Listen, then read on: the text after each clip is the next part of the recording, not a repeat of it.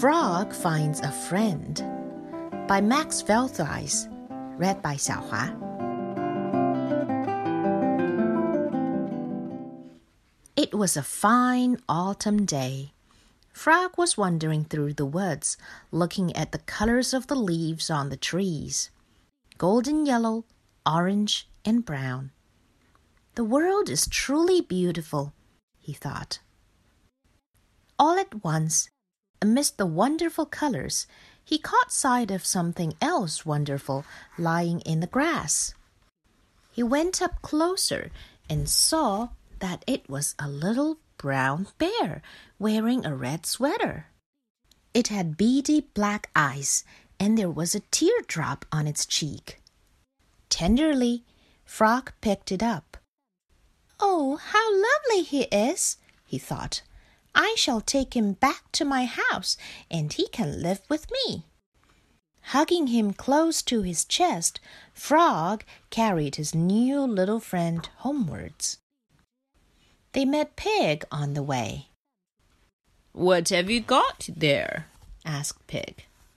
My new friend, said Frog. I found him in the woods. But what will you do with him? said Pig. He's going to live with me because he is all alone, said Frog. Let me see him, said Hare, who had overheard. Why, it's just a teddy bear, he exclaimed. A toy. It can't even talk. I'm going to teach him, said Frog. And hand in hand, Frog and the little bear walked to Frog's house. The little bear could walk very well. For the first few days, the little bear said nothing, but he ate a lot. He had a very good appetite. Before going to sleep, Frog told the little bear fairy tales and taught him words such as apple, rose, moon. During the day, they played lots of football and many other interesting games. And in the evenings, they painted beautiful pictures. They had a lovely time together, and so, little by little, Bear began to talk. One day, Frog asked him, Where exactly do you come from, little bear? Over there, said Bear and he pointed with his paw. Hare overheard them talking. He was amazed. Can he really talk? he asked. Of course, said Frog proudly. I taught him. Everyone came running to hear this incredible thing. Can you really talk, little bear? They all asked together. Say something. For a moment, all was quiet. And then Good morning. What lovely weather we are having, said Bear.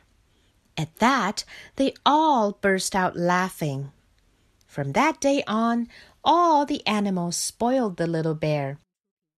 Duck let him ride around on her back. Pig baked him special bear cookies from her very own bear cookie recipe and even Rat was happy to take him fishing with him. They all adored Bear, and Bear loved every minute. But the day came quite unexpectedly when Bear just sat on a rock staring into the distance. He didn't want to play any more, and he wouldn't speak to anyone. And at dinner time, he didn't want to eat anything. Little bear, asked Frog, what's wrong? Don't you feel well? Are you sick? No, replied Bear quietly. I don't know what it is. But the next morning he was up very early. Where are you going? asked Frog anxiously. I'm going back, said Bear, back to where I came from, where I belong. The other animals ran up to see what was happening. Are you going away? they asked, shocked. Where to? Do you know the way? I'll find it, said Bear. There was no doubt about it. He really was leaving. Sadly, they filled a little rucksack with food and drink to last him the journey. Then Bear started out, back to where he had come from. Frog was heartbroken.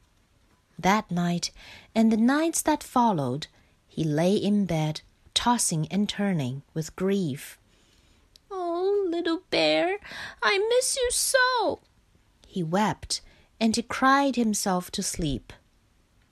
Then one morning, very early, something warm and soft climbed into bed next to him.